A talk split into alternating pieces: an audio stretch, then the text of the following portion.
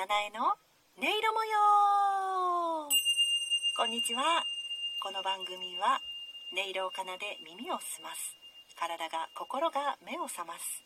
音色の力を生かして音色とともに心地よい毎日を過ごしていきませんか？というご提案をさせていただいております。音色カナディエンヌ七重がお送りしております。今回もどうぞよろしくお願いいたします。はい。というわけで今回は音色シネマの第9回を振り返っていきたいなと思っているんですけれどもまずはじめに音色演奏そのものについてお話しさせていただきたいなと思っております。もうねこれで行こうって決めるまでにめっちゃめちゃ悩んでいっぱいシミュレーションしてちょっとシネマのオープンに間に合うかなっていうギリギリまで悩んでたんですけれども構造をご説明しますとまず2つのメロディーがありましたよね。トーンチャイムと鉄琴で2つのメロディーを奏でました。トーンチャイムはドレミファソラシドシラソファミレドって上がって下がるメロディーライン。そして鉄琴の方はドシラソファミレドレミファソラシドって下がって上がるっていうメロディーラインを考えました。で今回やりたかったことっていうのがその2つのメロディーラインをそれぞれ違ったテンポで演奏して絡めてみたいっていう。そしたらどんな音色の世界が広がるのかなっていうのを皆さんに見ていただきたい感じていただきたいっていう。それが今回のテーマでした。でそのね配合をどういう風にしようかなっていうことでめちゃめちゃ悩んだんですけれども最終的にはトーンチャイムが2音進む間に鉄琴が3音進むトーンチャイムのメロディーラインはドレミファソラシドシラソファミレド ×2 そして鉄琴の方のメロディーラインはドシラソファミレドレミファソラシド ×3 で最後同時にゴールインできる元の音に返ってくるっていうメロディーが作れるってシミュレーションの結果分かったのでやってみようって思いました。で録音や編集が全て終わった段階でもう一度聞いて確認をしてみたところあの思った以上に2つのメロディーラインがお互いを意識しながら進んでいくかのように聞こえるなって結構ちょくちょく2つのメロディーが合わさる箇所があったと思うんですよね。だからそれがなんか今回私はいい感じだなって思ったので採用しました。はいそんな感じの音声でした。それでは皆様から頂戴したあなただけのストーリーを振り返っていきたいと思います。まずは十兵衛さんのストーリー空高くです。ストーリーの配信後に十兵衛さんから頂戴したお便りをご紹介します。こんにちは七重さん。音色シネマ第9回を聞いた時水たまりという言葉を最初感じました。水たまりに雨粒が少し残っている水を空へまた返してみたい気持ちになり空高くを書いてみました。雨の日は苦手ですが少しだけ軽くなればと思うような朗読をしてくださってありがとうございました。とお送りくださいました。空から少しずつ降りてきた水玉たちが最後にもう一度みんなで空へジャンプするっていうシーンがとても素敵でしたよね。私は鉄琴の音色を水玉にそしてトーンチャイムの音色を地上の景色の変化という風に見立てて編集をさせていただきました。そして2つの音色が同時になるところが花びらとか葉っぱとか地面とかあの水玉がそれぞれに着面するところかなっていう風に想像しました。で演奏の最後は鉄琴の音はだんだん高くなってトーンチャイムは低くなっていってたんですけれどもそれが水玉たちがジャンプしてどんどんこう空へ上がっていくのと地上がだんだん遠くなっていく。そのシーンとすごく重なっててもうなんかそのシーンが私にもはっきり見えるくらいでした。本当に今の梅雨の季節を楽しく過ごせそうな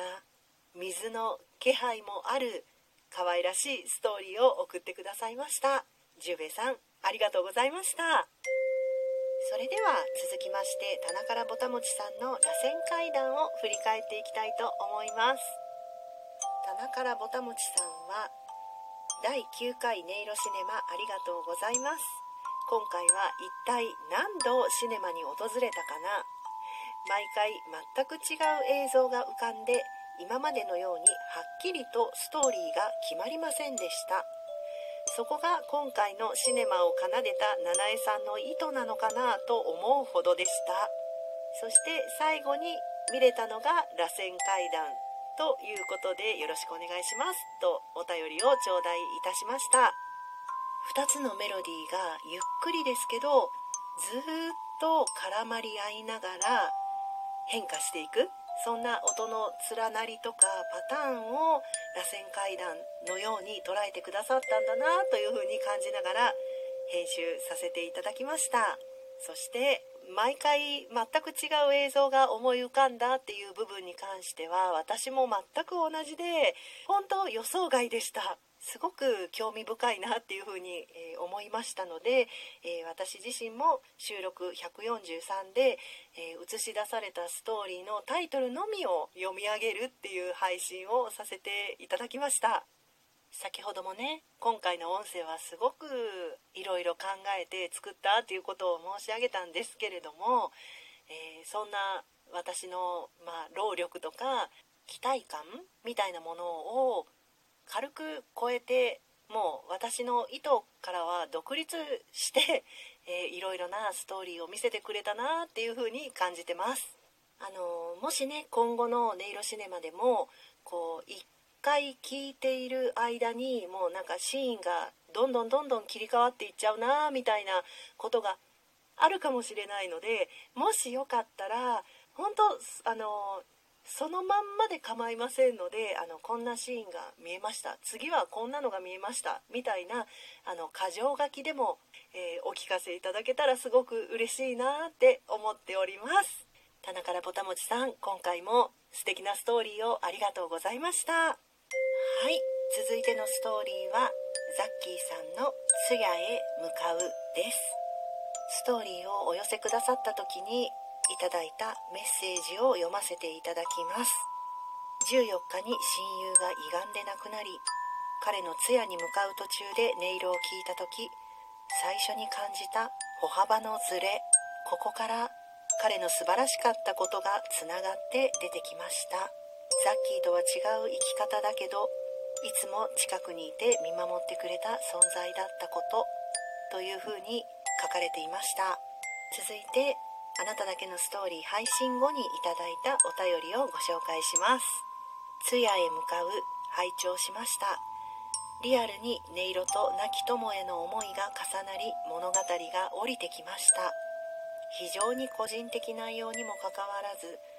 品として完成してくださり感動しています。きっと共に届いたと思います。ザッキーさんが体験されたこととか感じられた思い？それを音読にねどれだけ反映させられたかってさせられるわけないよなって思いながらも大切に読ませていただきました。そしてザッキーさんのリアルな人生の中の大きな悲しい出来事のそばに私の奏でた音色があったんだなっていうことに普段のイマジネーションから生み出されるストーリーに向き合わせていただく時とは違った緊張感と恐れ多さを持ってストーリーに向き合わせていただきました。ザッキーさんの大切なストーリーをシェアしてくださって本当にありがとうございました。そしてそしてお便りには続きがあります。七重さんの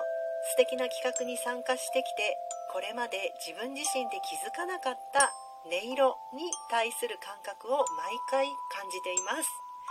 もし第7巻があるとしたらそれが音色なのかもしれません。七重だけにお後がよろしいようでと送ってくださいました。まさに音色を奏で耳を澄ます体が心が目を覚ます。そんな感覚に捉えられた私もその一人です。これからも一緒に音色の力音色の魅力を楽しんでいってくださったら嬉しいなって思います。皆様どうぞよろしくお願いいたします。それでは最後にドン・コアンさんのストーリー親亀子亀を振り返らせてください。ドン・コアンさんからのお便りご紹介します。今回はゆっくりとしたテンポと音の上がり下がりが亀の歩みに思えました。2つの音の高さとテンポの違いから高い方の音は子亀をイメージしました。昔飼っていた緑亀を思い出しながら描きました。とのことです。もうね2匹の亀が歩く音。よっこらよっこらとペタンペタンペタンっていうのをまさに、えー、私が考えたメロディーのテンポの割合通り